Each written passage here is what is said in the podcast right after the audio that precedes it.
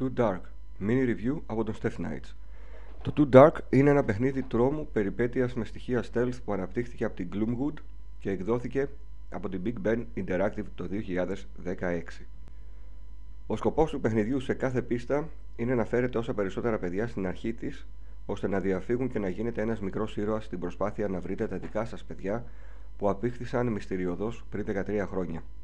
Αν και το παιχνίδι έχει ενδιαφέρον, έχει και πολύ σκοτεινό σενάριο με παιδοκτονίες, βαλσαμώματα, κανιβαλισμός σε παιδιά και άλλα που ίσως να επηρεάσει την ψυχολογία σας αρνητικά. Τα γραφικά του παιχνιδιού είναι με προσχεδιασμένα περιβάλλοντα και χαρακτήρες που συνδυάζουν την πλαστελίνη με τα pixels. Ο ήχος είναι αρκετά καλός με ένα εξαιρετικό soundtrack. Ο χειρισμός είναι απλός με τρία κουμπιά. Τα δύο πρώτα είναι για επιλογή και χρήση αντικειμένων και το τρίτο για να προχωράτε αργά και ήσυχα ενώ χρησιμοποιείτε το σταυρό για τον έλεγχο του χαρακτήρα σας.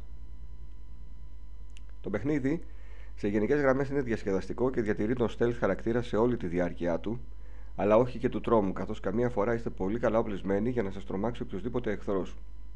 Η κάμερα του παιχνιδιού είναι top-down, από πάνω δηλαδή, οπότε δεν έχουμε προβλήματα με αυτήν.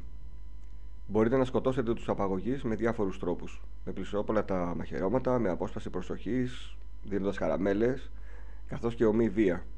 Δυστυχώς, ένα bug στην τελευταία πίστα δεν μου επιτρέπει να τελειώσω το παιχνίδι, οπότε δεν θα βάλω και το 7 σαν βαθμολογία που αρμόζει στο παιχνίδι.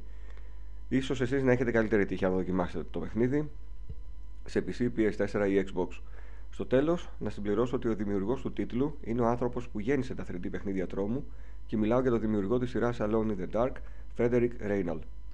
Δυστυχώς, το παιχνίδι δεν εντυπωσιάζει όπως και να έχει, οπότε αναγκάζομαι να βάλω 4 στα 10.